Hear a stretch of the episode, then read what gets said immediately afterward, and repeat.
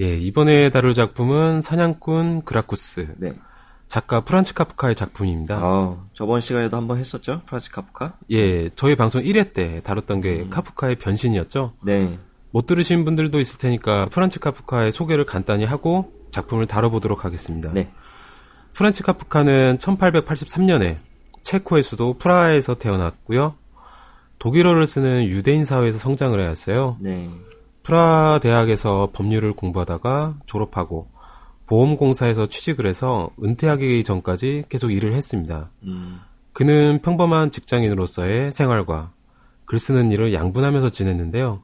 유대계 독일이라는 특이한 환경으로 인해서 늘 고독과 외로움을 안고 지냈다고 합니다. 그리고 실제로 카프카의 글을 읽으면 고독과 외로움은 기본 옵션으로 느껴지고요. 그런 것들쯤은 기본으로 깔려 있고 그 이상을 느끼시게 될 겁니다, 아마. 음, 카프카스러운. 예, 카프카스럽죠. 음. 그리고 34살부터 폐결핵을 겪다가 요양원에서 1924년에 41세의 나이로 죽음을 맞이합니다. 음, 작가들은 참 일찍 작고 하시는 것 같아요.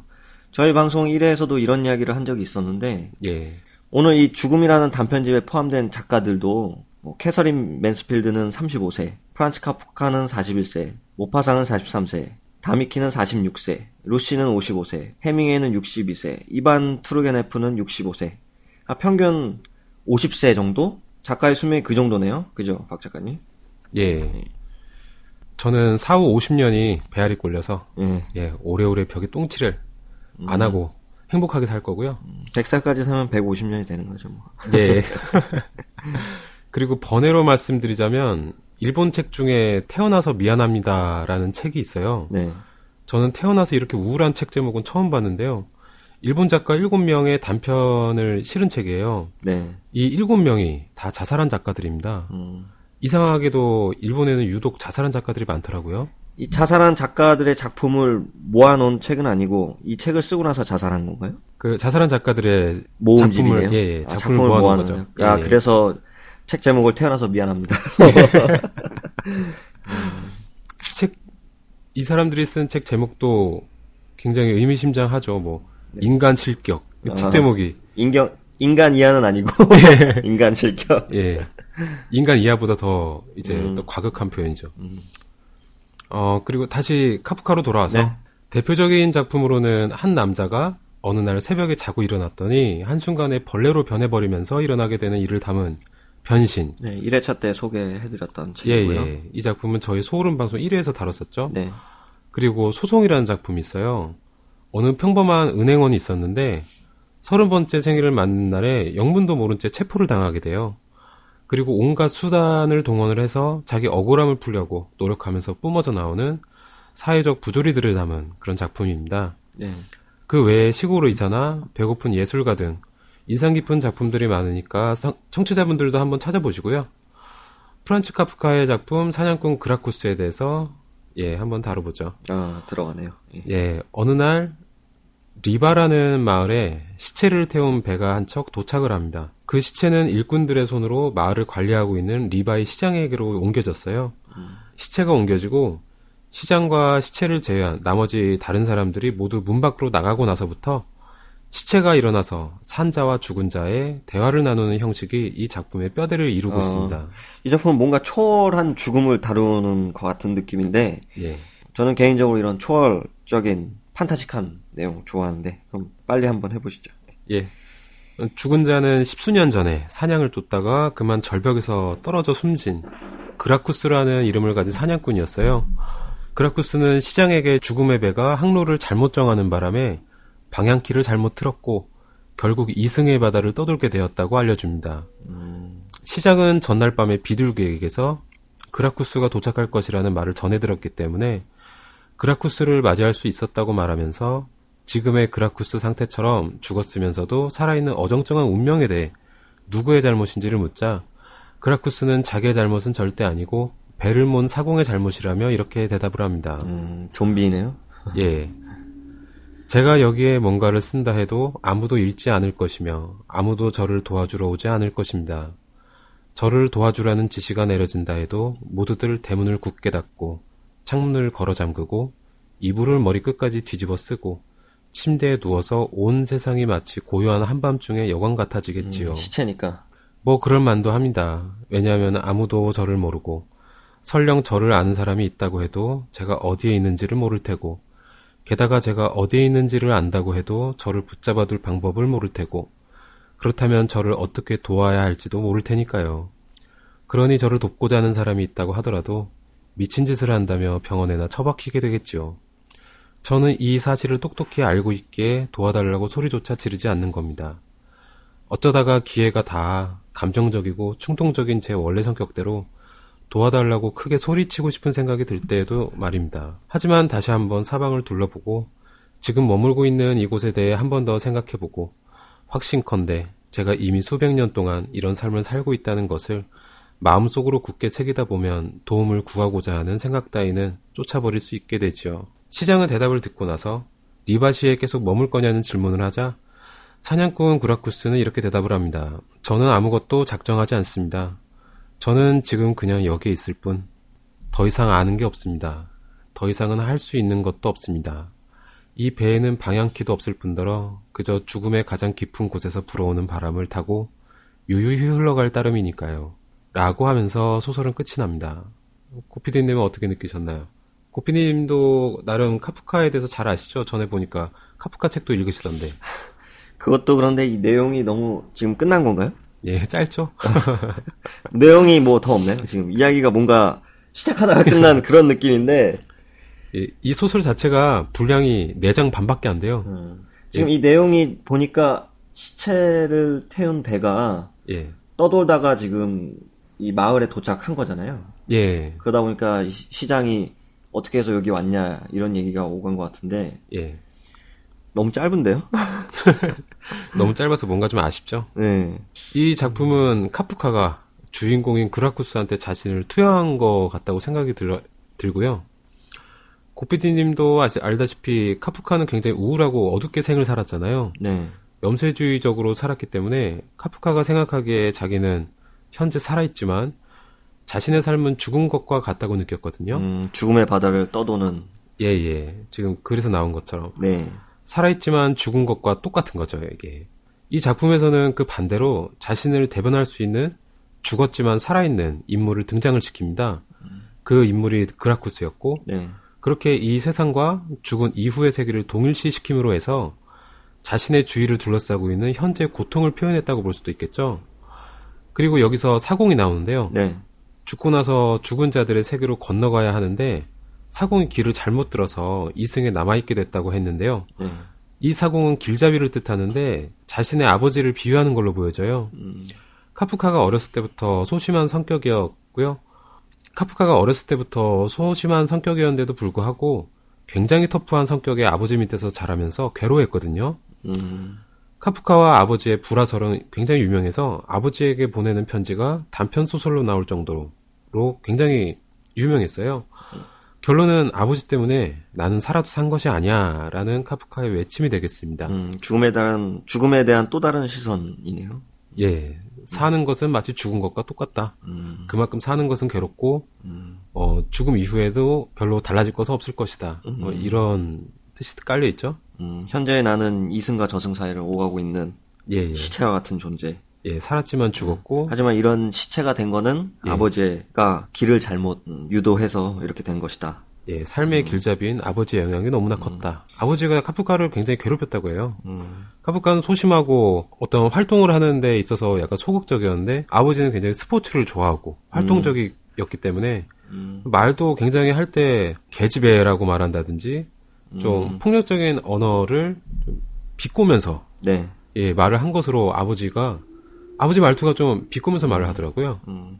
이 아이, 들마다 성향이 있을 텐데 그 성향에 맞춰서 잘 길러줬을 텐데 예, 예. 어, 아버지의 어떤 그런 점들이 나쁘게 많이 배어 있네요. 예, 그래서 아버지의 영향으로 그 카프카는 자기 자존감이 굉장히 음. 낮아졌고 음. 그때부터 이제 자기의 성격이 점점 더 어두워지고 더 밝아질 수 없는 그런 성격이 되지 않았나 이런 이런 말들을 많이 했기 때문에 이 작품에서 그걸 투영해 보면은 그렇게 해석이 되네요. 음, 저희가 1회차에 변신이라는 작품으로 이 프란츠 카프카를 다뤘었는데 예. 그때보다 좀 더 진중한 얘기가 더 많이 나오는 것 같은데요. 예, 저희가 안 다뤄서 그렇지 원래 카프카 소설에서는 음. 좀 잔인한, 잔인하고 과격한 표현들이 굉장히 많이 나오잖아요. 네. 예, 다른 작품에서는 그런데 저희가 다뤘던 작품들은 어떻게 보면 좀 얌전한 소설에 속하지 않았나 음. 이런 생각이 또 들기도 하네요. 하긴 저희가 1회차 주, 주제는 그냥 변신이라는 작품에 대해서 이야기를 예, 했었던 거고 예, 카프 프란츠 카프카라는 사람에 대해서는 다루지는 않아서 예, 자세히 다루지 않았죠. 예 그래서 부분적으로 많이 빠져 있는 내용들이 있는 것 같네요. 네, 예. 알겠습니다. 그럼 또 다음 작품 넘어가죠. 이번 작품은 어니스트 해밍웨이의 킬리만자로의 눈이라는 음. 작품입니다. 음, 이 작품 저 읽어봤습니다. 아, 읽어보셨어요? 예, 단편집으로 유명해서 예. 단편집만 묶어서 나온 작품이 있어서 저도 한번 읽어봤었죠. 어, 거기에도 이게 소속이 돼 있군요. 음, 킬리만조로의 눈이 굉장히 유명한 작품이에요. 네. 그리고 해밍웨이 그 소개를 드리자면은 1899년에 미국 일리노이주에서 태어나서 1961년에 엽총 자살로 죽음을 맞이한 작가입니다. 해밍웨이라는 작가는 보통 일반인들이 겪기 힘든 다채로운 삶을 살았기 때문에 평전으로 다뤄지거나 아니면 영화로도 만들어지는 등 많은 사람들에게 회자가 되고 있고요. 그렇죠. 영화도 있었죠. 해밍웨이와 갤혼 이래가지고. 예, 예. 음, 그 물랑루즈에 나왔던 그 여자 주인공이 이름이 뭐였죠? 잘 모르겠네. 아, 그 여자랑 같이 찍은 그 영화 봤는데 그것도 나름 인상적이었고 지금 제가 말한 그 영화인가요? 갤혼? 그러나 제가 기억이 안 나가지고 넘어가고 네네 넘어가죠. 예. 그 해밍웨이는 자발적으로 전쟁에 참여하거나 음. 종군 기자로 활약을 하면서 전쟁 중에 벌어지는 비극들 그리고 삶과 죽음의 경계선을 직접 몸소 체험한 것들이 이 해밍웨이의 작품의 기본 바탕으로 작용하는 게 아닐까 싶을 정도로 전쟁에 관한 작품을 굉장히 많이 내놨어요. 음, 대표적인 작품으로는 태양은 다시 떠오른다. 그리고 무기여 잘 있거라. 누구를 위하여 종을 울리나. 그리고 우리에게 제일 잘 알려져 있는 노인과 바다 등 여러 가지가 있겠고요. 예, 무기여 자리 거라 누구를 위하여 종을 울리나 노인과 바다 이런 예. 굉장한 작품들이죠. 예. 어, 저는 영화로 봐서 소설로 느껴지는 그 감동은 좀 덜한 편인 것 같습니다. 예, 가혹한 현실에 용감히 맞서다가 패배하는 인간의 비극적인 모습을 간결한 문체로 힘차게 묘사한 20세기의 대표적인 작가의 한 사람입니다. 작가는 워낙에 유명하니까 이 정도만 다뤄도 될 것 같고요. 네. 이 킬레만자로의 눈이라는 작품은 단편 중에서도 훌륭한 대화와 정확한 묘사로 표현 기술의 정수를 보여줬다고 극찬을 받는 작품이기도 한데요. 삶의 이유를 비유적 기법으로 그려내면서 환상적 분위기를 띈 장치를 이용했어요. 여기서 나오는 주인공의 이름은 주인공의 아내가 해리라고 애칭으로 부르는 걸 봐서는 해밍웨이, 즉 작가 자신을 빗든 이름으로 보여지고요. 이 주인공 해리도 자신처럼 작가의 인생을 살고 있었고 전쟁을 직접 겪은 것으로 나옵니다. 소설의 시작은 아프리카의 도시랑은 멀리 떨어진 평원 한가운데에서 시작이 되는데요. 해리와 해리의 부인, 그리고 여행을 도와줄 가이드와 심부름꾼 몇 명을 고용해서 아프리카의 평원을 즐기기 위해 여행을 왔던 건데요. 해리는 한때 영양을 사진에 담으려다가 가시에 다리가 찔렸는데 요 드링크를 바르지 않은 사소한 실수 때문에 다리가 점점 썩게 됐어요. 그런데 엎친 데 덮친 격으로 여기까지 타고 왔던 버스가 고장이 나면서 이동도 안 되고 도시와의 통신도 못하게 된 바람에 다리에 궤저가 찾아와서 빨리 병원에 가면 치료를 할 수 있을 텐데도 불구하고 이러지도 저러지도 못하는 상황에 처하게 된 거죠. 음, 네. 아무 대책도 없이 누군가가 지- 지나가거나 아니면은 자기가 오랫동안 연락이 없는 걸 이상하게 여긴 누군가가 자기를 찾으러 오기를 기다리면서 지난 날을 회상합니다. 이 소설의 주인공 해리가 아프리카의 평원을 찾은 이유는 사실 단순히 즐기기 위해서만은 아니었어요. 네. 예전에 해리는 문득 돈 많은 사람에 관한 책을 한번 써봐야겠다라는 생각이 들었다고 해요. 그래서 지금의 돈 많은 부인과 결혼을 했고, 부유층들의 삶을 살아보다가 언젠가는 이 삶을 빠져나와서 돈 많은 사람들의 삶에 대해서 한번 다뤄보겠다는 계획을 세웠는데, 막상 부유해지니까 그게 쉽지가 않았던 거죠. 네. 그리고 몸이 편해지니까 글을 쓸 의지도 약해져 버려서 결국에는 펜을 잡은 지도 오래돼 버렸다고 해요. 돈에 빠지게 된 거예요. 예. 그래서 이 여행에는 풀어져 버린 마음을 다잡고자 하는 그런 이유도 있었던 거죠. 네. 이 부분을 잠깐 읽어 드릴게요. 이 사람들에 대한, 큰 부자들에 대한 이야기를 써봐야겠다. 나는 사실 그들의 동료가 아니고 그들 나라에 있는 간첩이므로 그 나라를 떠나 그 나라에 대해서 써봐야겠다. 그가 쓰려고 하는 바를 아는 누군가에 의해 그 이야기가 언젠가는 쓰여지게 되리라. 그러나 종래 그것을 쓰지는 못했다.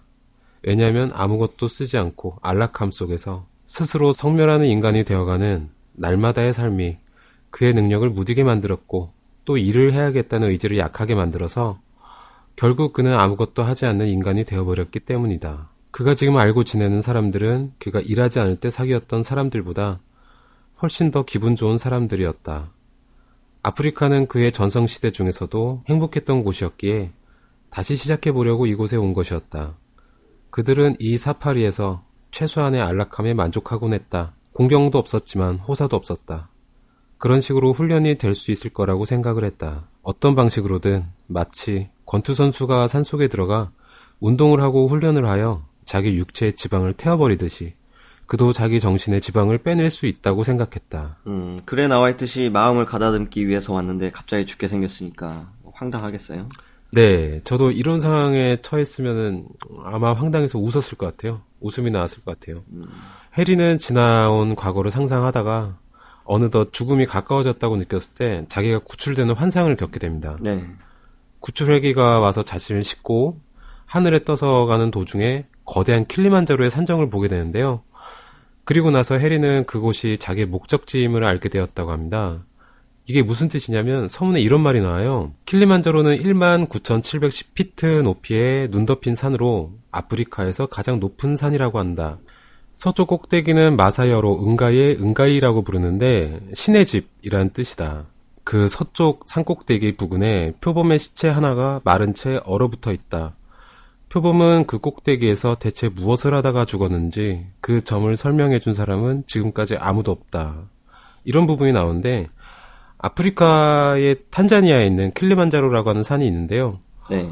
예, 아프리카에서는 제일 높은 산이고 휴화산 중에서는 전 세계에서 제일 높은 산이라고 해요. 네, 그렇죠. 이 마그마가 분출하면서 솟아오른 산 중에서 가장 높은 산이 킬리만자로죠. 예, 예, 그렇죠. 높이는 5,895m, 약 6km 정도 되는 높이를 가지고 있는 산인데요. 저도 살면서 한 번은 정말 꼭 가보고 싶은 산이기도 하고, 음. 제가 죽기 전에 무슨 수를 써서라도 꼭 갔다 올 산이기도 한데요. 네. 저희가 여기에 집중해야 될 것은 얼어붙은 표범이에요. 네. 킬리만자로 정상 부근에는 먹을 것도 없고, 마실 물도 없는데, 표범이 그곳에 얼어 죽어 있으니까 사람들이 신기해하는 거예요. 그렇죠. 먹이를 찾다가 길을 헤맨 거라면 산을 내려가도 될 텐데, 굳이 이 높은 위에까지 올라왔다면은 뭔가 목적을 가지고 올라왔지 않았겠냐 하는 거죠. 음. 해밍웨이도 이 표범과 자기를 이 소설에서 병치시키면서 저 표범이 먹을 것이 널려 있는 세렝게티의 풍요로운 먹잇감들을 뒤로하고 자기의 어떤 뭔가를 위해서 그곳에 죽음이 기다리고 있을 것을 알면서도 올라갔고 그 뭔가를 이뤘든 이루지 않았든 시도하고 죽었듯이 자기도 언젠가는 죽음을 맞이할 필멸의 존재임에도 불구하고 부유함과 나태해도 되는 삶을 뒤로하고 이렇게 아프리카에 온 자신의 삶을 떠올리면서 자신이 어떻게 살아야겠다는 방향을 찾은 거죠. 그리고 해리는 머릿속에서 그런 환상을 겪지만 현실에서는 병세의 악화로 서서히 숨이 멎으면서 소설이 끝을 맺습니다. 음, 이 킬리만자로의 표범이라는 노래에도 이 표범이 등장하잖아요. 예. 먹이를 찾아 산기슭을 어슬렁거리는 하이에나를 본 일이 있는가? 짐승의 썩은 고기만을 찾아다니는 산기슭의 하이에나. 나는 하이에나가 아니라 표범이고 싶다. 산정 높이 올라가 굶어서 얼어 죽는 눈 덮인 킬리만자로의 그 표범이고 싶다. 뭐 이런 내용이 나오는데 박 작가님도 킬리만자로 갔다가 표범이 되는 건 아닌지. 어, 오래 살 거고요. 어, 그리고 여기에서 굉장히 유명한 조용필 선생님의 킬리만자로의 표범이라는 노래 그 독백하는 부분 있잖아요. 네, 그 네. 부분을 방금 고피디님이 읽어주셨는데 네. 여기서 하이에나는 꼭 무슨 죽지 않기 위해서 사는 것 마냥 사회라는 커다란 톱니바퀴 안에서 부속품이 된 채 이끌려 다니는 사람을 비유한 거고요. 네. 표범은 자신이 언젠가 죽는다는 것을 인정을 하고 그 안에 삶에서 뭔가를 찾으려는 사람을 비유한 거잖아요. 음, 근데 도전하는 자가 죽었네요, 결국엔. 얼어 죽었어. 예. 여기서 죽음은 거의 무가치한 거로 보는 거죠. 음. 어차피 사람은 죽게 되는 거니까. 음, 그렇군요. 예. 이 표범은 진짜 얼어 죽어 있나요, 거기? 어, 실제 얼어 죽어 있어서 이거를 표현한 거겠죠? 예, 제가 이 표범의 기원이 어디에서부터 온 건지 몰라가지고 조사를 좀 해봤는데요. 네. 어, 조사라고 해서 뭐 거창한 것을 한 건 아니고 인터넷 뒤져봤어요. 해밍웨이가 살아생전에 킬리만자로를 등정을 하다가 정상 부근에서 얼어 죽어 있는 표범을 봤대요. 음. 다른 사람들은 그냥 무심히 지나쳤는데 해밍웨이는 그렇지 않았던 거죠. 음, 작가라서. 그, 예, 예. 그 안에서 자기만의 어떤 의미를 발견을 한 거고 그것을 풀어서 쓴 게 킬리만조로의 눈이라는 단편 소설이었던 거죠. 음, 실제로 이 표범이 얼어 죽어 있다고 하니까 예. 동물이라는 게 본능적 감각이 인간보다 뛰어난 놈인데 예. 뭐 한다고 거기에 올라가가지고 또 얼어서 죽었는지 그렇죠. 예, 궁금하죠. 뭐 순간 갑작스럽게 얼어 죽거나 했으면 모르겠는데 예. 그렇지는 않았을 것 같다는 생각이 들거든요. 예. 뭐 여튼 예. 어, 이 소설로 인해서 어, 킬리만자로가 전 세계적으로 유명해졌고 지금도 킬리만자로를 오르기 위해 어마어마한 관광객들이 탄자니아를 찾는다고 해요. 네. 그리고 불행히도 지금 킬리만자로의 정상을 올라간다고 해서 얼어붙은 표범은 찾아볼 수 없다고 합니다. 아, 누가 가져갔을 것 같은 그런 예상이. 이미 이미 오래돼 버린 거죠. 음. 그때가 워낙 옛날이기도 했고 표범이 올라와서 죽는 경우도 굉장히 드물다고 해요. 그리고 조용필 씨가 해밍웨이의 소설을 읽고 나서 영감이 떠올리셨는지 킬리만자로의 표범을 만들고 나서 탄자니아 정부에서 한국에 킬리만자로를 널리 알려줬다고 감사하다면서 조용필 음. 씨에게 감사패를 전했다고 합니다. 그렇네요. 그런 behind story도 있었네요. 예, 예. 그리고 이건 여담인데, 어, 인터넷 검색하는데 표범에 대해서는 안 나오고, 온통 조용필 씨랑 그 복면가왕밖에 안 나오는 거예요. 제가 TV를 평소에는 잘 안 봐서 복면가왕이 뭔지 이번에 표범을 찾아보면서 알게 됐는데요. 어, 복면가왕이 가수들이 복면 쓰고 나와서 다른 사람 노래를 부르면 그 중에 점수 매겨서 누가 이기고 하는 그런 방송 프로그램 맞죠? 네. 저도 이 프로그램 하도 유명해가지고 몇 번 봤었어요. 여기에 이제 출연하는, 그러니까 여기 나와서 노래를 부르는 사람들 중에 가수도 있고 뮤지컬 배우 그리고 연기자도 있고 어, 특히 아이돌들 하면 노래 잘 못할 거라고 생각이 드는데 어, 나름 잘하더라고요. 이게 뭐 녹음을 해서 예. 들려주는 게 아니라 라이브라고 치면 뭐 예. 굉장한 실력파 가수들이 있더라고요. 이렇게 뭐랄까 그 숨겨진 가수들이. 아, 아, 가수들이 나오는 아 가수들이랑 연기자들이랑 그래서 보통 이제 댄스 그룹 하면 다들 예. 노래 잘 못할 것 같다고 그러잖아요. 예 예 그 예전에 한번 루나 그 FX의 루나가 나와서 노래했었는데 예, 어, 예. 정말 잘했어요 노래를. 아 그래요 예. 어, 여기서 가면을 쓰고 나오면은 사람을 알아맞추는 건가요 아니면은 그 복면을 쓰는 사람들끼리 배틀을 뜨는 건가요 그냥 배틀이에요. 아 그냥 배틀이에요 예, 이제 배틀에서 지면 복면을 벗고 아 자신이 누군지 밝히는 거죠. 어 끝까지 그 이기는 사람은 복면을 안 벗고 그렇죠. 어, 끝까지 오. 비밀에 붙여지는데, 야 그 반전의 묘미가 있겠네요 네, 그렇습니다. 그 가수가, 뭐, 유명한 가수가 아니라 이렇게 뮤지컬 배우라든지, 네 아이돌 그룹에서 잘 모르는, 이렇게 아이돌 그룹 중에서도, 유명하지 않은, 아 어, 어떻게 보면은. 그 자기 실력을 어필할 수 있는 그런 무대일 수도 있겠네요. 그렇죠. 그래서 평판이 꽤 좋았습니다, 한때는. 아, 재밌겠네요. 어, 킬리만자로의 표범하고 나윤권 이렇게 나오길래 검색해 보니까 네. 조용필 씨의 킬리만자로의 표범을 나윤권 씨가 불러가지고 그런 줄 알았는데 그거 아니었더라고요. 음. 정체를 숨기기 위해서 복면을 썼기 때문에 이름 대신에 쓰는 별칭이 있는데 그 별칭을 킬리만자로의 표범이라고 했더라고요. 음. 예, 뭐 어쨌든 뭐 조용필 씨와 복면가왕 덕분에 조사가 음. 좀 많이 힘들었고요. 모든 이슈가 다 연예계 쪽으로 돌아가 네. 있어서, 그, 사실 인터넷상으로 검색했을 때는 예, 불필요한 정보들이 많이 들어올 때가 있어요. 예, 이것만 한 네. 시간 가까이 조사한 것 같아요. 안 나와요. 예, 그리고 이렇게 해밍웨이의 킬리만자로의 눈, 이거는 음. 끝을 마치겠고요. 네. 캐서린 맨스필드의 가든 파티, 일본 작가 하루 다미키의 아름다운 죽음의 기슭으로, 그리고 여름꽃. 다미키의 작품은 두 개가 실렸어요. 네. 예, 그리고 중국 작가 루신의 고독한 사람 이렇게 네 작품이 더 있는데요. 제 계획이 마지막에는 고피디님과 제가 죽음에 대해 이야기하는 시간을 가져보려고 했는데 어, 이걸 다 하면은 그걸 못할 것 같아서 간단하게 소개만 하고 지나가도록 할게요. 네. 예, 이걸 저 혼자 합리화시키자면은 어, 앞으로 읽어보실 분들을 위해서 나머지 부분은 남겨놓는 걸로 음. 그런 의도로 청취자분들께서 봐주셨으면 감사하겠고요. 그렇죠. 책의 내용을 너무 다 이야기하면 스포일러가 되고 네, 또 저작권 침해도 될 수 있으니까 예, 예, 뭐 맛배기로 소개해드린 정도까지만 이야기를 하는데 예, 예. 많이 길어졌네요 내용이. 아 그리고 스포일러를 다 해놓고 나서 이제 스포일러가 네. 걱정된다고 말하는 게 좀 어떻게 보면은 그럴 수도 있습니다. 예. 아 그렇네요. 뭐 어쨌든 나머지 부분에 대해서 아주 짧고 굵직하게만 소개 한번 해, 해주 시죠. 예, 간단하게 소개를 해드릴게요. 네. 캐서린 맨스필드의 가든 파티는 밝고 명랑한 소녀가 주인공인데요. 어, 집에 말 그대로 가든 파티가 열립니다. 네. 집안 전체가 파티 준비에 정신없이 준비하고 있어요. 그런데 이 저택 가까이에는 빈민층의 사람들이 사는 판자촌 비슷한 곳이 있었는데요.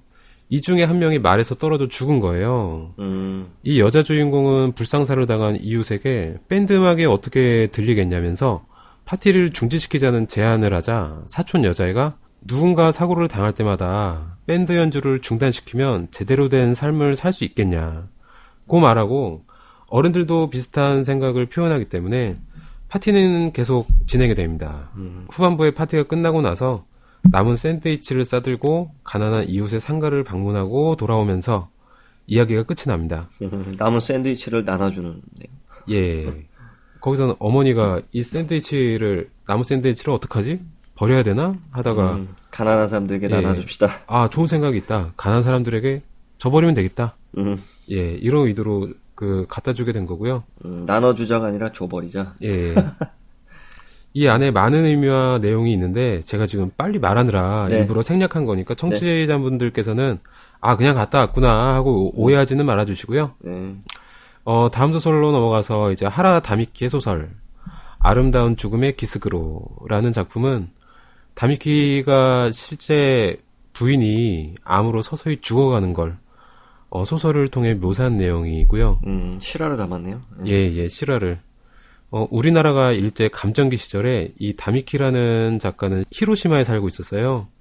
그리고 히로시마에 원자폭탄이 터졌을 때도 히로시마에 있었습니다. 원자폭탄이 터졌을 때 일어난 참상을 다룬 작품이 여름꽃이라는 단편 소설이고요.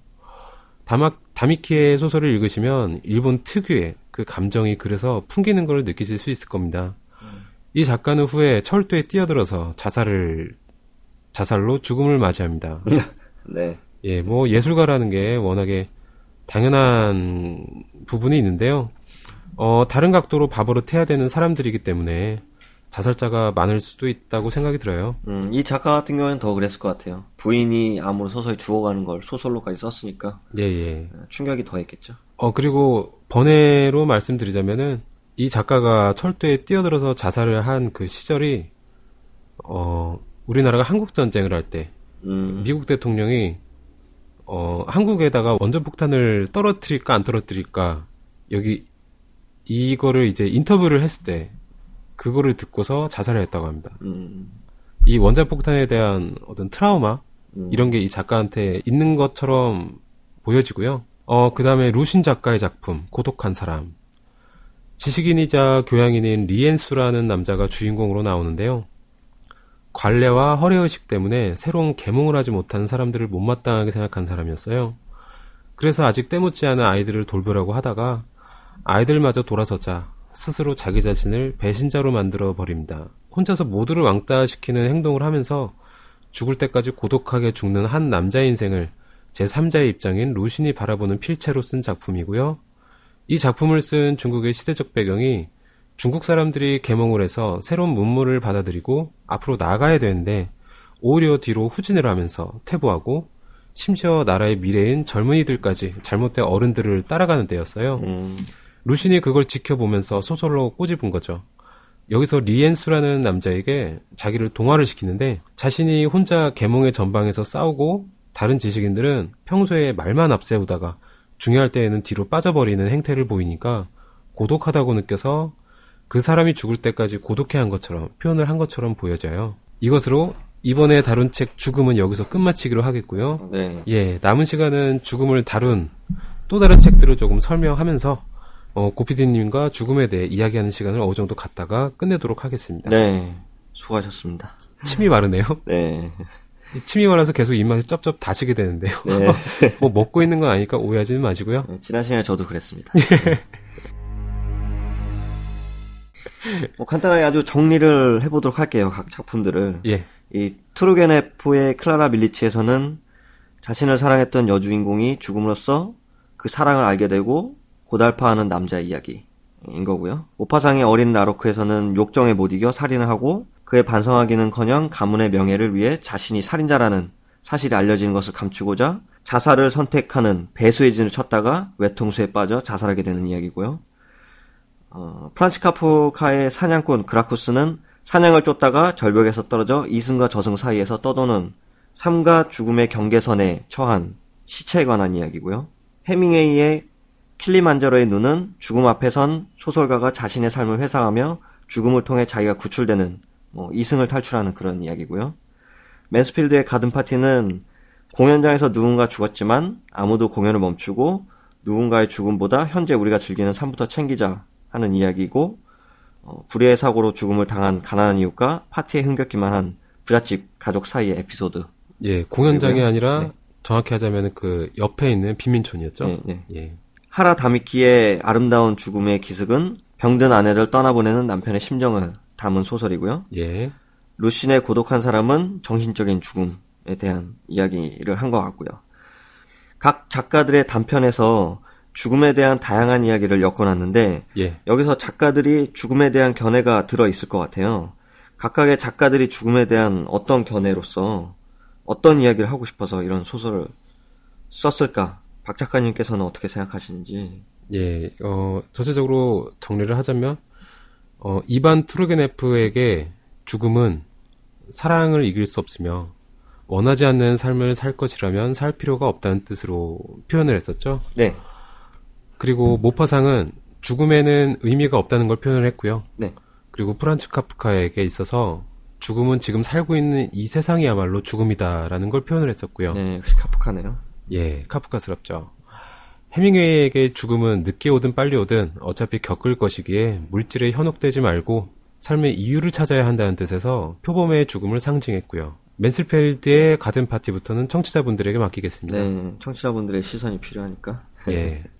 그리고 아까 고피디님께서 그 이 책에서 나온 일곱 명의 작가의 그 사망 시기를 말씀을 해주셨는데. 네, 아까 제가 약간 궁금해했었죠. 이 작가분들이 워낙에 일찍 작고하시니까 예, 예. 궁금했어요. 이분들이 어떻게 돌아가셨을까? 예, 이 네. 돌아가신 그 경위에 대해서 네. 그 말씀을 해드릴게요. 네, 아시는 대로 한번. 예, 이반 투르게네프는 65세 척추암으로 네네. 네. 병사를 하셨고요. 네. 어, 기드 모파상은 40, 43세 자살 기도를 했다가 실패를 해가지고 같은 해 정신병원에서 사망을 했고요. 네. 프란츠 카프카는 41세에 폐결핵 사망. 예, 그래도 오래 버틴 것 같네요. 카프카가 제일 먼저 갈 것 같은 분위기의 작품을 많이 썼죠. 음. 예, 그리고 어니스트 해밍웨이 62세에 엽총 자살을 했고요. 그리고 캐서린 맨스필드는 35세의 나이에 아, 젊은 나이죠. 꽃다운 나이인데 음. 어, 폐결핵을 원인으로 병사를 하셨고 하라 다미키는 46세 철도에 뛰어들어서 자살을 했고요. 마지막 작품의 마지막 작품의 루신 작가는 55세의 자연사. 음, 예. 본인들이 다룬 죽음이라는 어, 본인들이 다른 작품에서 예, 예. 죽음이라는 것을 다양하게 표현하는데 이분들도 다양하게 어, 죽음을 맞이하셨네요. 예, 어, 이 일곱 분 중에서 예. 두 분이 자살을 하셨고 세 분인데요. 한 분은 아, 이제 자살기도, 예. 예. 실패했고요. 네. 자연사 그러니까 늙어서 돌아가신 분은 한 분. 자연사라는 게 따지고 보면은 병이 있는데도 그 알지 못하는 상황도 자연사라고 칠 수 있잖아요. 그렇죠. 그냥, 보, 그냥 보통은 늙어서 죽었을 땐 자연사라고 하는 거고. 예. 이렇게 어떤 병이라든지 이런 걸 얻어서 죽게 되면 뭐 다른 다른 죽음이죠. 제 예상에 그 루신 작가가 자연사를 했다기보다는 그 나이가 55세예요. 자연사를 했다기보다는 너무 젊어서 아마 몸에 병이 있는데도 불구하고 그 당시에 중국에서 음. 병을 안 가지 않았을까. 음. 어, 이런 이런 생각이 좀 드네요. 음. 이 자연사라는 게 어, 이렇게 늙어서 예. 몸이 새해서 죽는 걸 이제 자연사라고 하고 예, 예. 이렇게 뜻하지 않은 원인에 의해서 죽는 걸 우연사라고 하네요. 예. 어, 네. 그렇군요. 네, 제가 조사해 왔는데도 불구하고 다른 얘기를 했어요. 순간 당황했던 거죠. 네. 네, 그렇습니다. 죽음을 다룬 작품을 통해 가지고 이야기를 해봤는데 예. 소설 속 이야 소설 속 내용을 한번 알아봤는데 뭐 이제는 우리가 한번 죽는다는 것에 대해서 죽음이라는 것에 대해서 한번 정의도 한번 내려보고 어 한번 내용을 한번 들어가 보도록 할게요. 예. 어, 죽는다는 것에 대한 정의를 한번 찾아봤어요. 예. 학술적 정의로는 어, 죽음이란 한 생명체의 모든 기능이 완전히 정지되어 원형대로 회복될 수 없는 상태라고 나오고요. 어. 어, 아까 얘기 말씀드린 것처럼 천수를 누리고 기력이 쇠진하여 저절로 여러 기능이 멈추어서 죽는 것을 자연사. 그리고 아직 창창한 나이에 뜻하지 않은 원인, 뭐 병이 되겠죠? 예. 뭐 이런 걸 맞아서 죽음을 이런 것 때문에 죽음을 맞는 거를 우연사. 이렇게 해서 죽음을 두 가지 형태로 나눠진다고 하네요. 예. 어, 인간은 죽음으로 향하는 존재다. 라고 하는 철학자도 있었고요. 어, 산다는 것은 무덤을 향하여 한 발자국 한 발자국 다가가는 과정이라고 말한 소설가도 있다고 네이버 지식백과에 나와 있네요. 음, 예. 참고했습니다. 엘리자베스 퀴블러 로스라는 의사는 수많은 죽음을 경험하고 죽음에 대한 인간의 정신적, 심리적 변화의 단계를 5단계로 나눠서 설명을 했는데요. 네. 어, 이 단계가 부정, 분노, 타협, 우울, 수용 뭐 이런 단계로 나눠진다고 하고요. 각 단계별로 간단하게 이야기를 하자면 예. 부정이라는 단계는요. 예. 임종에 가까운 대부분의 환자가 경험하는 첫 단계라고 하고요. 예. 환자들이 자신의 병이 치유될 수 없, 없는 것임을 알게 될 때 나타나는 현상이라고 하고 부정은 환자의 언어나 행동에 의해서 나타난다고 합니다. 뭐 예를 들어서 아니야 난 믿을 수 없어 나에게는 그러한 죽음이 나타날 수 없어라는 표현을 흔히 하게 되고 어, 환자는 또 의사의 진단을 못 믿는 그런 단계라고 합니다. 그러니까 자신의 죽음을 부정하고 있는 거죠. 어, 자신의 죽음을 인정하지 못하는 단계네요. 네, 그래서 여러 병원을 돌아, 돌아다니면서 어, 의사가 진단을 잘못했을 거야. 다른 병원 음. 가서 다른 병원에 더 좋은 의사는 다르게 진단을 내리겠지. 음. 이렇게 하는 단계가 첫 단계라고 하고요. 이 단계가 끝나게 되면 분노라는 단계로 들어가게 되는데 예. 이때 환자는 하필이면 왜 내가 왜 내가 지금 죽어야 되나 이러한 이러한 분노가 사랑하는 사람들 뭐 혹은 병원 직원들에게까지 또는 신에게까지 분노를 표현하는 단계라고 합니다. 네. 자신의 이제 죽음에 대해서 분노하기 시작하는 거죠. 내가 왜 벌써 죽나? 나 아직 젊다. 더 살 수 있다. 이러한 분노의 단계가 또 끝나게 되면 타협이라는 단계로 들어간다고 합니다. 첫 단계에서는 어, 슬픈 현실을 부정하고 두 번째 단계에서는 어, 사람들이나 신에게 노골적으로 분노를 표현하고 이런 게 끝나고 나면 환자가 이제 타협을 시도하기 시작한다고 합니다. 네. 뭐 예를 들어서 신에게 아, 며칠 더 살려주십시오. 아니면 난, 난 아직 죽을 때가 안 됐으니까 더 살 수 있게 저를 도와주십시오. 그러면서 신에게 혹은 또, 또 다른 뭔가에게 어, 생명의 연장하는 거 이런 거를 요구하는 그런 타협하는 단계 음. 뭐 절대자한테 절대자한테 하는 그런 타협의 단계고요. 어, 나 앞으로 착하게 살 테니까. 네 앞으로 난 착하게 살 것이다. 내 생명을 좀 연장해달라. 네, 그리고 내가 죽, 죽으면 내 신장을 기부하겠다. 그러니까 나 좀 더 살려달라. 음. 내 재산을 전부 다 기부하겠다. 뭐 이런 이런 식으로 신과에 타협하는 단계 들어서고요. 어, 지푸라기라도 잡는 심정이겠네요. 그렇죠. 예. 이 타협이라는 단계가 끝나고 나면 이제 타협이 성사가 안 된 거잖아요. 예, 예, 결렬된 거죠. 예, 신이 이제 들어주지 않은 거죠. 이 단계를. 그러고 나면 우울이라는 단계로 들어가게 된다고 합니다. 예. 자기가 자기의 환자 스스로가 자신의 병이 아 이게 더 이상 치료가 되지 않는다는 그런 가망성을 느끼게 된 거죠. 체념을 한 예, 거네요. 이때는 포기를. 극도의 상실감이 심각한 우울증에 우울증으로 변하게 되는 그런 단계라고 합니다. 음. 이제 이런 우울이라는 단계가 끝나게 되면 환자가 최종적으로 수용하는 단계에 들어섭니다. 이 수용이라는 말 그대로 죽음이라는 거를 받아들이게 되는 거죠. 편안하게. 아, 마지막 아, 이것이 내 운명이다. 인정을 하는 거네요. 분노하거나 우울해하거나 뭐 그런 단계가 다 끝나고 나니까 네. 더 이상은 어떤 게 없는 거죠. 음. 그래서 남아 있는 시간 동안 주변에 가족이나 친한 지인들과 뭐 이야기, 삶에 대해서 이야기하고 토론하고 이러면서 자신의 죽음을 받아들이는 예, 음. 단계라고 하네요. 예. 이 단계는 이제 머나먼 여장을 떠나기 위해 취하는 마지막 휴식의 시간이라고 표현도 하고요.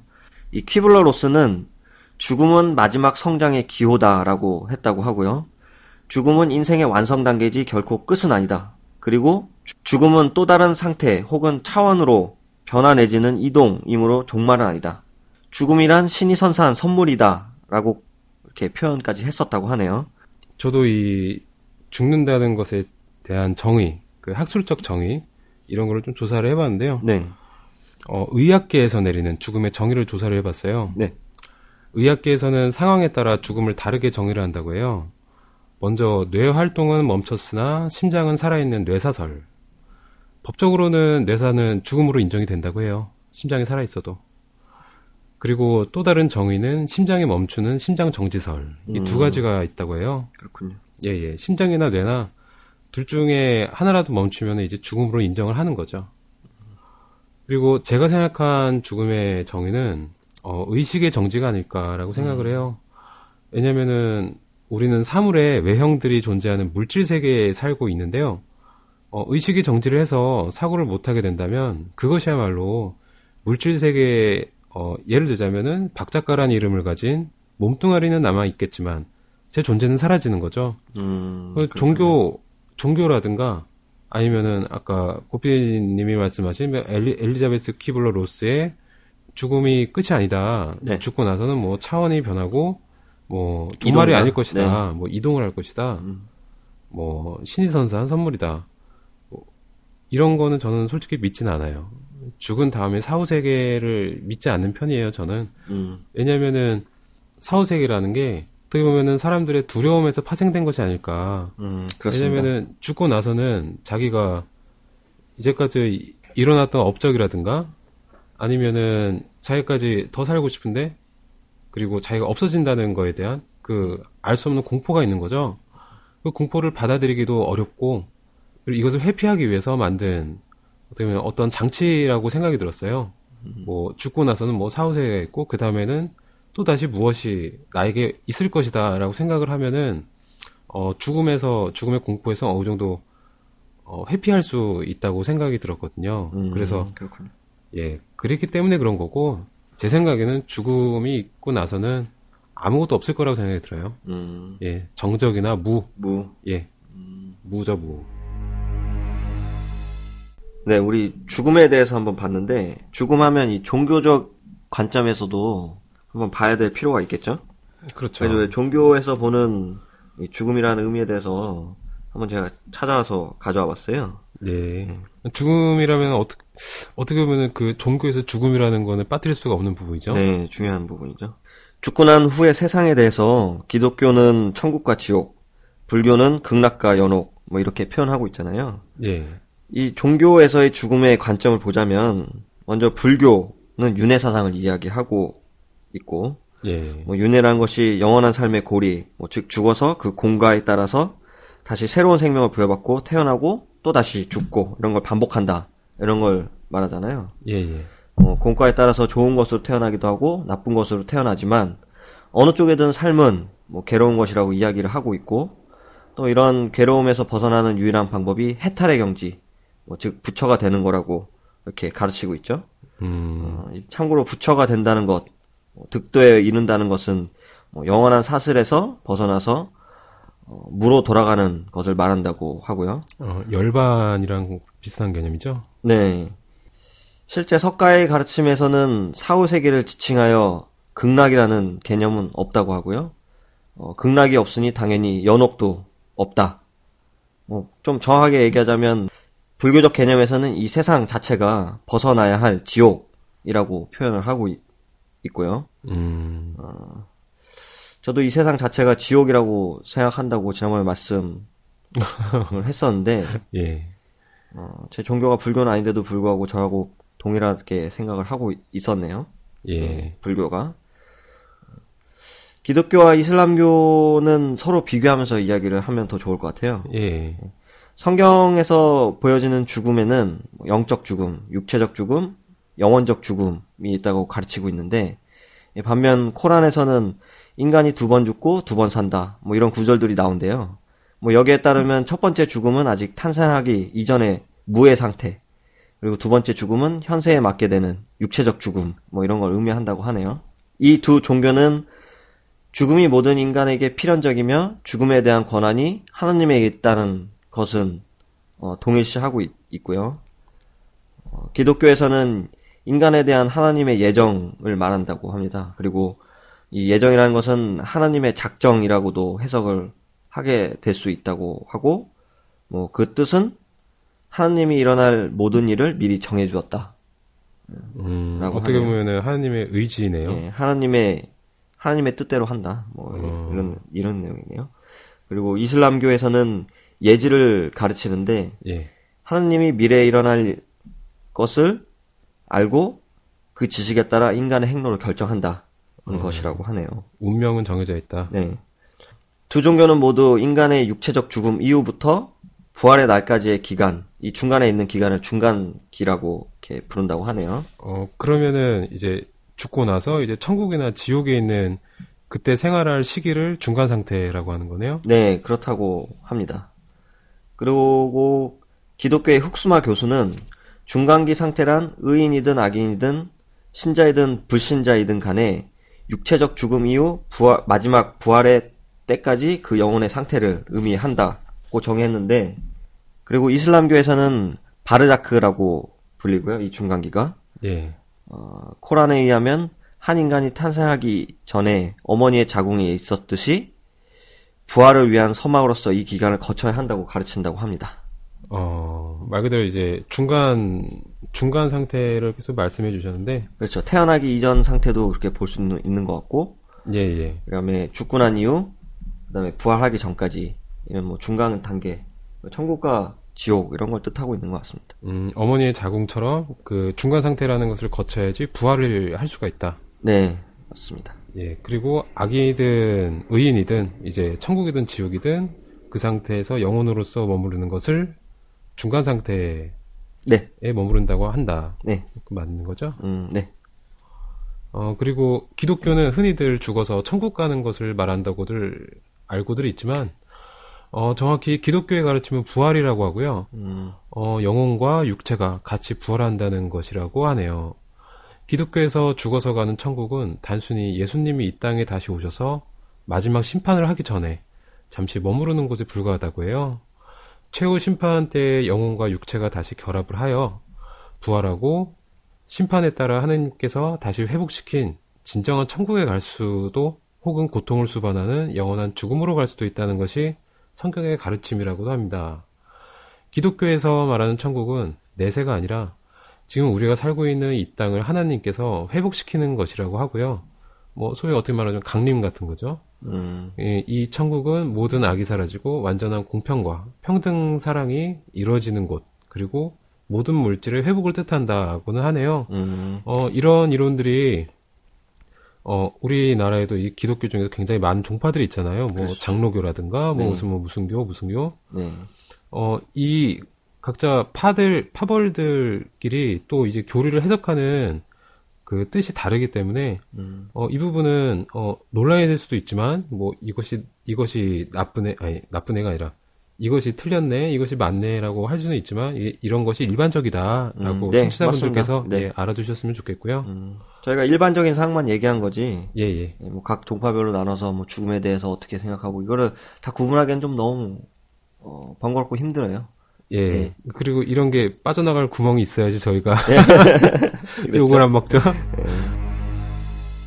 그리고 철학 쪽에서도 그 사후 세계를 생각한 게 있었는데 네. 지금 생각나는 것 중 하나가 그 니체의 회귀 사상. 음, 어, 그 회귀 사상은 그 윤회랑 비슷한데요. 네.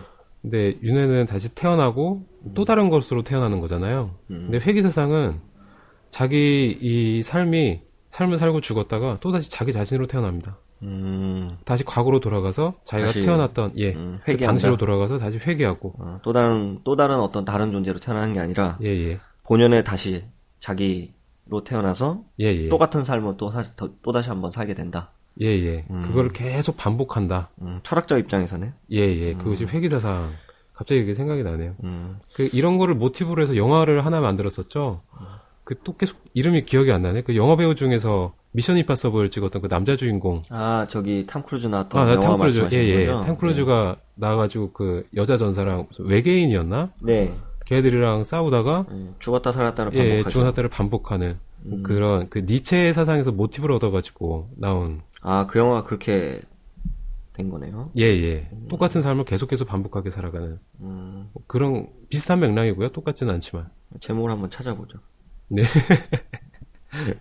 엣지 오브 투마로우군요. 아, 맞다. 엣지 오브 투모로우. 음, 에- 이 엣지 오브 투마로우가 그 회귀 사상을 모체로 해서 탄생한 영화라고요. 예, 모체는 그거고 이제 약간씩 버- 변형을 좀 주, 두기도 했죠. 영화 안에서. 음, 그렇습니다. 회귀하는 것들. 예, 예.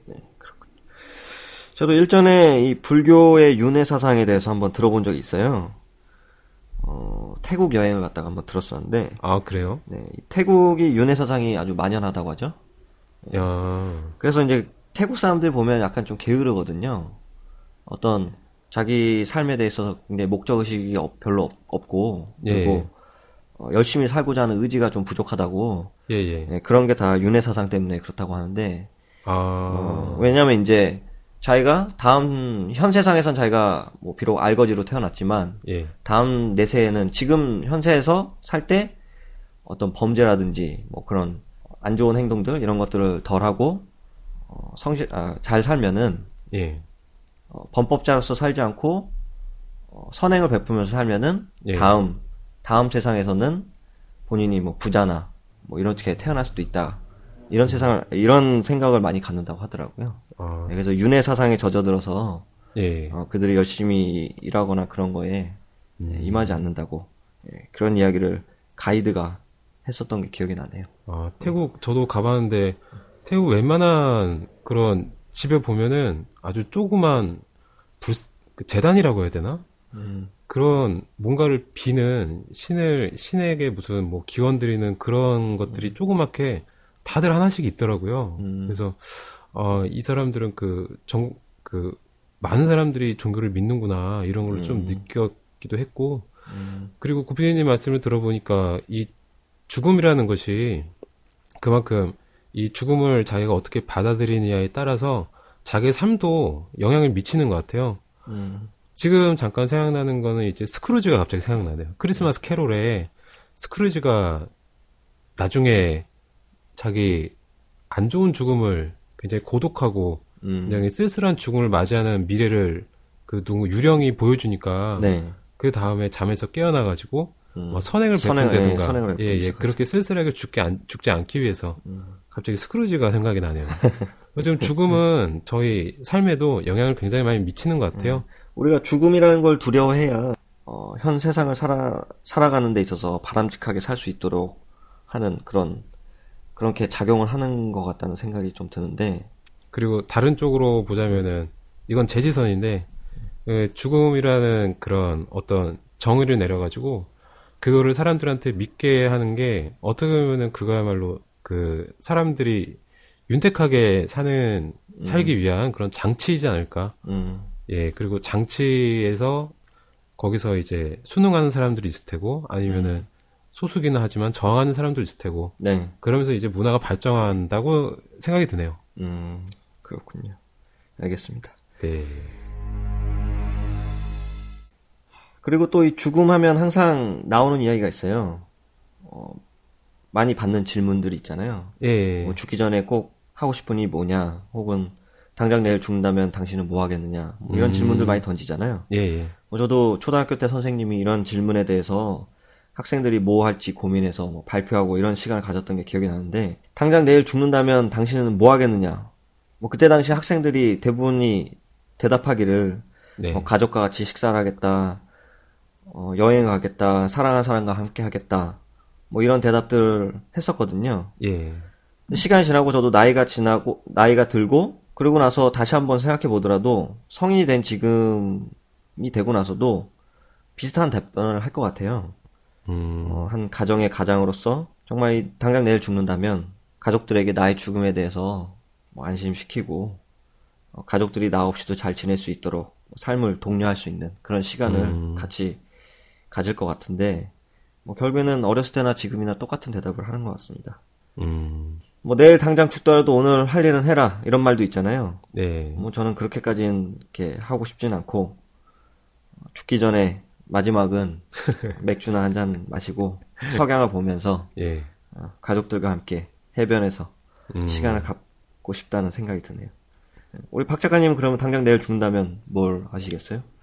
또뭐 죽기 전에 뭐 꼭 하고 싶은 게 있으시다면 어, 저는 내일 죽더라도 한 그루의 사과나무를 심겠습니다. 아, 스피노자가 했단 말이죠. 예, 스피노자가 했죠. 예, 스피노자의 에티카 책을 읽고 나서 많이 감명을 깊- 깊게 받았고, 그리고 거기에 많이 동조를 했기 때문에 저는 사과나무, 사과나무를 심겠습니다. 이한 그루의 사과나무를 심는다는 게 예. 그 다음 세대를 위해서 노력을 하겠다라는 이런 의미를 부여한 거겠죠? 어, 그렇다기보다는요, 네. 어, 책에서 나온 뜻은, 어, 이런 거랑 좀 가까웠어요. 자기네, 자신의 숙명적인 할 일이 있다면은 그것을 내일 죽더라도 죽음에 속박되지 않고 음, 그것을 꾸준히 이어나가는 것. 음, 제가 아까 얘기했던 거랑 똑같네요. 그러면 내일 당장 죽더라도 오늘 할 일은 해라. 예, 예. 뭐 이런 쪽이네요. 예, 저, 여- 저랑은 안 맞는 사람인데 이 사람? 근데 이 일이라고 해서 네. 좀 그렇긴 한데 일이라기보다는 자신의 삶을 대변할 수 있는 그런 음, 어떤 숙명적인 것을 하라는 거죠. 예. 일이라 표현하기엔 좀 예, 거, 일보다는- 거리감이 있다. 예, 예. 알겠습니다. 그럼 뭐 죽기 전에 꼭 해보고 싶은 거는 뭐 있나요? 죽기 전에 해보고 싶은 거는 어 책을 한 권 출판하고 싶네요. 아, 그 지금의 바람인 것 같아요. 네, 그 그때 되면은 출판하고 나면 또 달라지겠죠. 벌써 한 몇십 건 출판하고 나면 아, 이 죽기 전에 책 그만 쓰고 싶다. 언젠가 이 책을 마무리 지어야지. 이 책을 끝으로 어, 죽어야지. 이런 죽음을 예, 시한부 인생처럼 받아들일 수밖에 없는 사람들이 있어요. 뭐 예를 들자면 사형 선고 받은 사형수들, 음, 뭐 자신의 죄 때문에 뭐 그렇게 됐지만 지난 시간에도 연쇄살인범 편에서도 이야기가 나왔었는데 예, 사형수. 어, 예, 한국의 사형수가 기결수가 62명이 있다고 했죠. 예, 저번 예. 시간에 말씀드렸죠. 형 집행이 18년간 이루어지지도 않았고 네, 광복 이후 현재까지 사형된 사람이 902명 정도 된다고 이야기가 있었고요. 예, 그리고 음. 이제 18년간 집행이 되지 않아서 사실상은 우리 한국은 사형 폐지국이다 이렇게 음, 말을 할 그렇죠. 수도 있고요. 어, 과연 이 사형 선고를 봤을 때 심정은 어땠, 어떨까요? 어, 고비님은 어떨 것 같아요? 어, 반성을 많이 할 것 같아요. 그 순간. 반성이요? 네. 내가 이 사형이라는 거를 받을 때까지 예, 정말 내가 그 잘못에 대해서 어, 자기가 어떤 잘못을 했으니까 이 사형이랑 판결을 받았잖아요. 예, 그 잘못에 대해서 되새기고 뉘우치고 그리고 반성하는 그런 시간을 가질 예. 심정이네요. 그 시간을 음. 그 뒤에 사형 선고 받고 난 다음에 뭐 할지가 아니라 심정이야 처참하죠. 얘기하다 보니까 지금 사형 선고 받고 나서 내가 뭐 할지에 대해서만 얘기했는데 그게 아니라 심정이었네요. 어, 처참할 것 같습니다. 당장 내일 언제 사형이 집행될지를 모르잖아요. 예, 그게 그런다면서요. 복도 나갈 때 예, 사형소들이 왼쪽으로 가면 면회하러 가는 거고 예. 오른쪽으로 가면 사형 집행 당하러 가는 거다. 어휴. 그런 게 가끔 나오잖아요. 영화나 이런 데 나올 때. 그래서 왼쪽으로 나가는지 오른쪽으로 나가는지에 따라 사람의 순간 표정이 변한다. 뭐 그런 게 영화 속에 어. 많이 나오고 하는데 와, 진짜 음. 그 상상만 해도 무섭네요. 그 사형을 집행 당하는 사람들은 언제 집행 당하는지 모른대요. 실제로. 예, 저도 음, 알려주지도 않고 예, 어느 날 갑자기 특식이 나오고 어, 그리고 왼쪽이 아니라 우측으로 돌아섰다 이러면 자기가 네. 사형 형 집행장으로 가게 되는 거죠. 어, 어느 날 갑자기 그 교도소 소장 생일이라 좋은 음식이 나올 수도 있는 거고, 그때보다 이제 섬뜩섬뜩한 거죠. 예, 그리고 교도관이 그날 첫 출근이라 음. 어떻게 하는지 몰라가지고 오른쪽에 세울 수도 있는 건데, 와, 그럴 때마다 그 고문스럽겠어요. 음, 그렇죠. 그게 또 반성의 시간이죠. 순간순간 반성하는 거죠. 음. 우리 박 작가님 그러면 어떻게 어떤 심정을 느끼게 될지 사형 선고 받았다 그러면 사형 선고 받으면 아마 거기에 승복하지 못하겠죠 아마. 음. 아니 본인이 반항심. 본인이 뭔가 사형을 받을 만한 그 부분에서 범죄를 저질렀으니까 그 부분에서 합리화를 시킬 것 같아요. 아 예, 이게 이렇게 된 이유가 있는데, 음, 내가 살인을 저질 수밖에 없는 이유가 있는데 예, 그럴 수밖에 없었던 이유가 있었고, 음. 그리고 나는 그렇게 살인을 하고 싶지가 않았다. 하지만 이렇게 살인을 하게 됐었고, 이, 이 결정적인 차이는 그들과 내가 다른 것, 음. 그거밖에 없는데 그 이유로 나를 죽이려고 하는 이 사람들이 너무 야속하고 비통하다. 뭐 이렇게 느낄 것 같아요. 아까 나왔던 부정의 단계네요. 그리고 나중에 인정을 하겠죠. 에, 엘리자베스 키블러 뭐였죠? 그 다음에 분노였나요? 부정 그 다음에 그 다음 분노로 가고 타협 가고 우울 가고 수용 가 타협, 타협에서 아마, 타협에서 아마, 네. 좀 인정을 하지 않을까. 어쩌면 이 사형 선고 받았을 때 사형 선고 받은 사람들도 이런 감정을 똑같이 느낄 것 같아요. 이 그 죽음의 5단계처럼 예.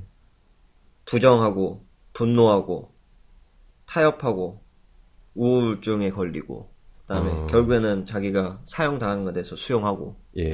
결국 이 단계가 비슷한데요. 고피디님은 사형 제도에 대해서 어떻게 생각하세요?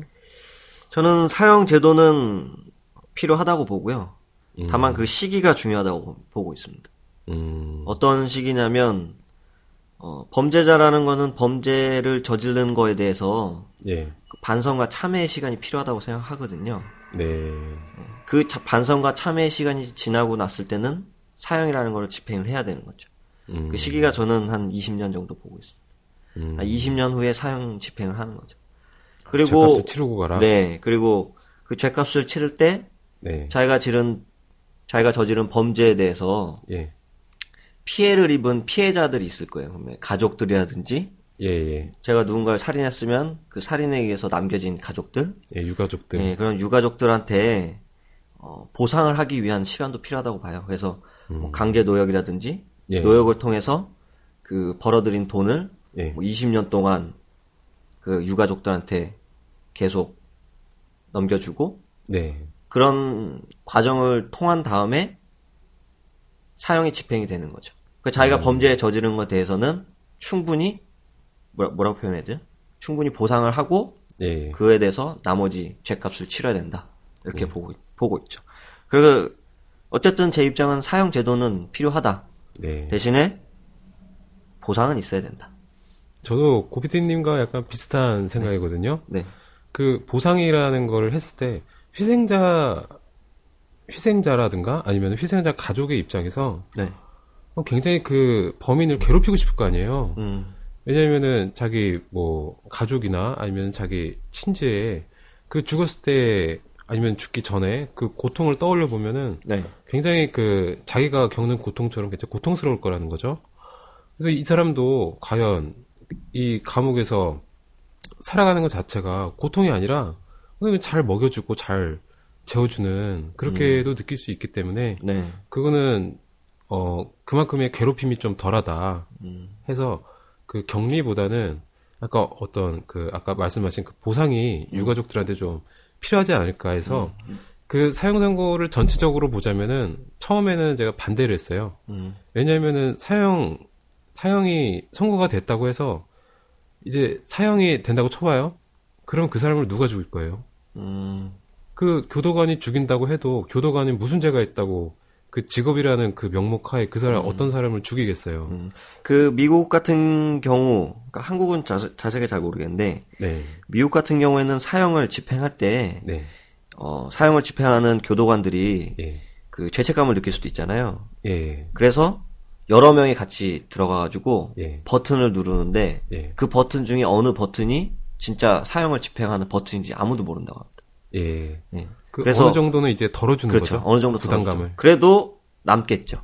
교도관들한테는 자기가 형 집행을 하는 데 있어서 참여했으니까. 어떻게 보면은 분담하는 거죠. 그렇죠. 고통 분담. 한, 명- 한명 받, 한 명이 고통받을 거를 음. 여러 명이서 분담을 하는데 음. 제가 봤을 때는 그 분담이라는 것 자체가 음. 필요가 없을 것 같아요. 음. 그런 거 그런 거 있으면 안 되고 왜냐하면 음. 그 사람들이 무슨 죄를 지었다고 교도관들이 음. 그렇게 고통을 받아야 되나라는 생각도 들었고 음. 그리고 누군가가 사형을 당했다면은 그 나라에서 그 법 제도 자체 안에서 살고 있는 그 국민들은 거기에 동조를 하는 그런 꼴이 되는 거거든요.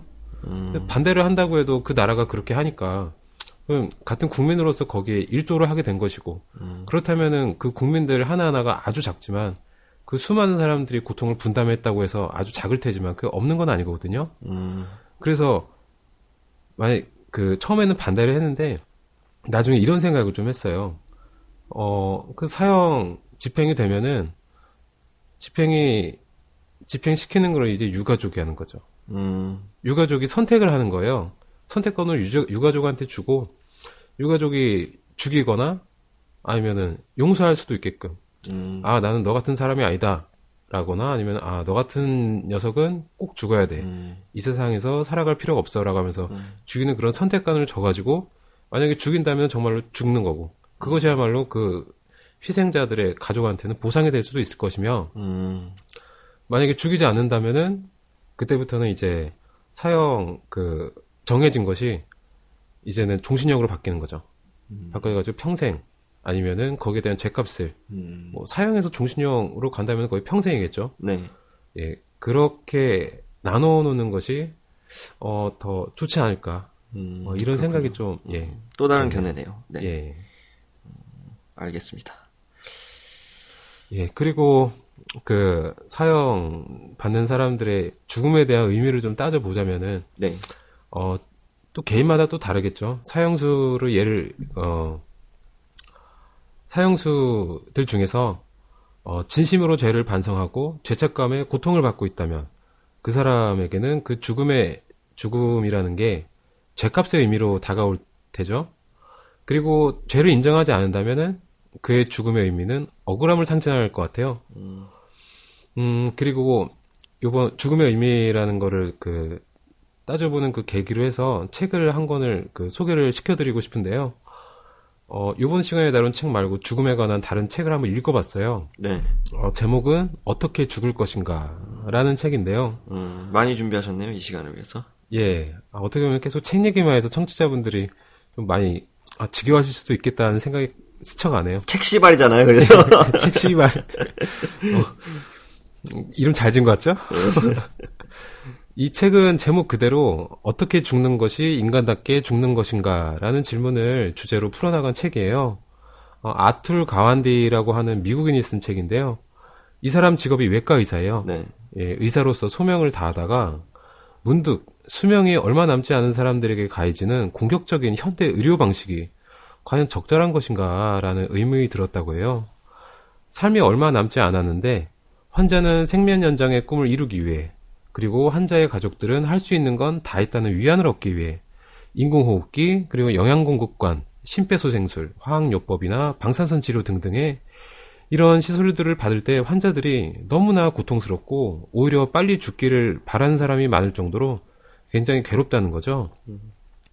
그리고 거동이 불편한 노인분들 같은 경우에는 요양원으로 들어가게 되는데 어, 어떻게 보면은 최상의 선택으로 보이지만 이 획일화된 시설에는 한 사람으로서의 가질 수 있는 자기 결정권과 자율성을 빼앗긴다는 치명적인 약점이 존재한다고 해요. 음, 규칙과 안전에만 집중하는 탓에 개개인의 삶에 대한 고려는 뒷전으로 밀려나기 일쑤이고 이 때문에 시설에 수용된 노인들 상당수가 무력감과 우울감에 빠진다고 합니다. 저자는 이에 대한 유력한 대안으로 가정에서 가족들의 보살핌을 받으며 지내는 것이 가장 이상적이기는 하지만 현대인들의 삶에 있어서는 실현하기 매우 어렵기 때문에 또 다른 대안으로 assisted living이라는 것을 제안을 합니다. 간단히 말해서 기존 요양원과 같은 도움을 제공을 하면서 독립적인 삶을 보장해주는 개념의 시설인데요. 잠글 수 있는 문과 자기만의 가구가 있고 실내 온도나 조명을 자기 마음대로 조절할 수 있으며 자고 싶을 때 자고 싶을 때 자고 원치 않은 일은 하지 않아도 될 권리가 보장이 된다고 해요. 무척 간단해 보이기는 하지만 이 작은 변화만으로도 해서 어, 노인들이 느끼는 삶의 질은 완전히 달라진다고도 하네요. 저자가 직업이 의사인데도 불구하고 이토록 병원의 바깥에서 대안을 찾으려고 하는 이유는 인간의 존엄성 때문인데요.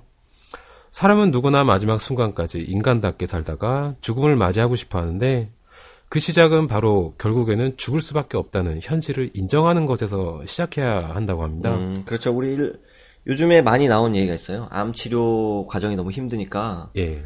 말기나 아니면 중기 이상 되는 환자들은 네. 차라리 남은 인생 즐기면서 살다 가라. 네. 네, 그래서 그 암 치료 과정 중에는 먹고 싶은 것도 못 먹고 예. 또 치료 받으러 병원 왔다 갔다 하고 돈 쓰고 뭐 하고 많이 하잖아요. 약이 또 강하니까 또 머리도 빠지고. 네, 그렇고 예. 너무 힘든 세상을 왔는데 네. 결국에는 그 암 치료를 받는 환자들 중에 대부분이 또 사망에 이르기까지 하거든요. 예. 차라리 그 남은 남은 시간, 남은 기간 6개월이나 1년 그 기간 동안에 네. 자기가 할 수 있는 일들 최선을 다해서 즐기다가 가라.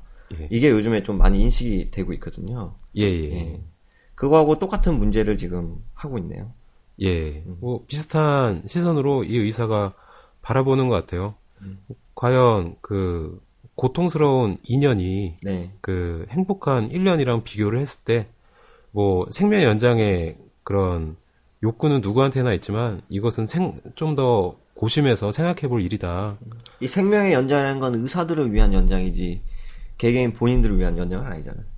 어, 두 가지 뜻이 다 있을 수 있겠죠. 뭐 어떤 사람들은 아무리 행복하다고 해도 또 어떤 기회라는 게 있잖아요. 여기서 치료를 받음으로 해서 꼭 죽는다는 것이 아니라 자기가 치료받을 수 있다는 음. 이런 희망적인 욕구가 있기 때문에 그런 거는 받아들이는 사람에 따라서 좀 다르겠죠. 그리고 죽음을 인정한 순간부터 비로소 인간다운 마무리를 준비할 수 있다고 작가가 이렇게 말을 하면서 이 책을 끝을 맺는데요. 이 책에서 다루는 죽음의 의미는 남은 삶을 어떻게 살 것인가 라는 의미와 직결이 되고요. 저도 거기에 동감을 하고 있고요. 어, 그렇기 때문에 죽는다는 것의 의미는 바로 삶의 의미와도 같다는 생각이 들어요. 누군가가 저에게 당신에게 있어서의 죽음의 의미는 무엇입니까? 라고 한다면 제 삶의 의미입니다. 라고 대답을 할 것이고요. 그렇다면 당신의 삶의 의미는 무엇입니까? 라고 묻는다면 제 죽음의 의미입니다. 라고 대답을 할 수 있겠네요. 왜냐면은 죽는다는 의미는 바로 삶의 의미하니까요.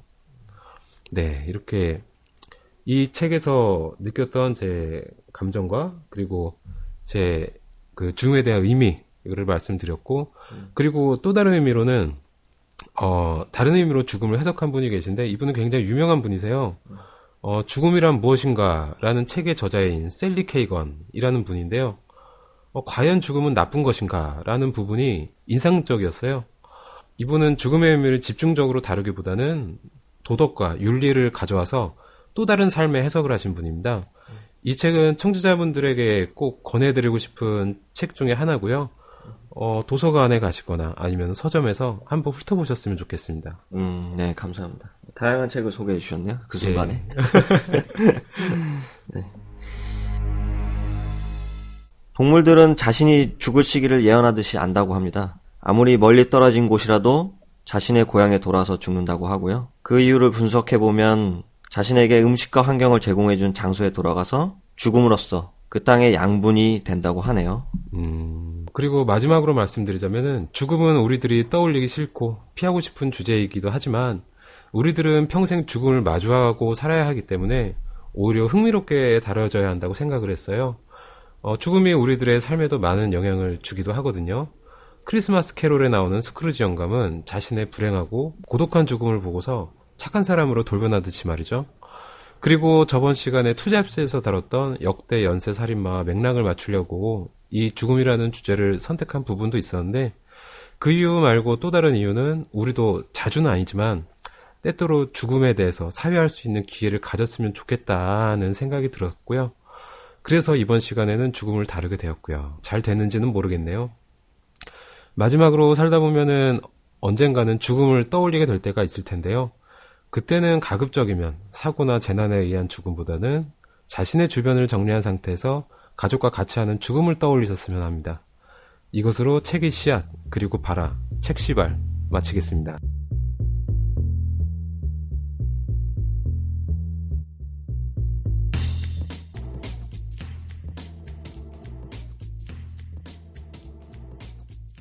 오늘 일곱 번째 방송은 박 작가님의 책의 씨앗 그리고 바라 책시발 시간 죽음 데스라는 책으로 죽는 것에 대한 시간을 가졌습니다.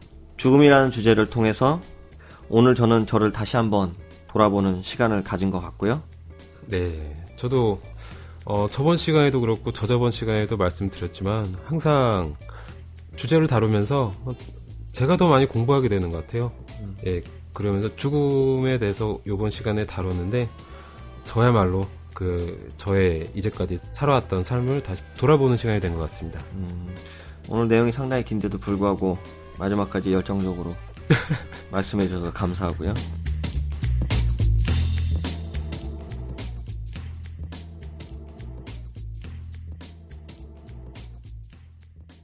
오늘 7회 방송은 여기까지입니다.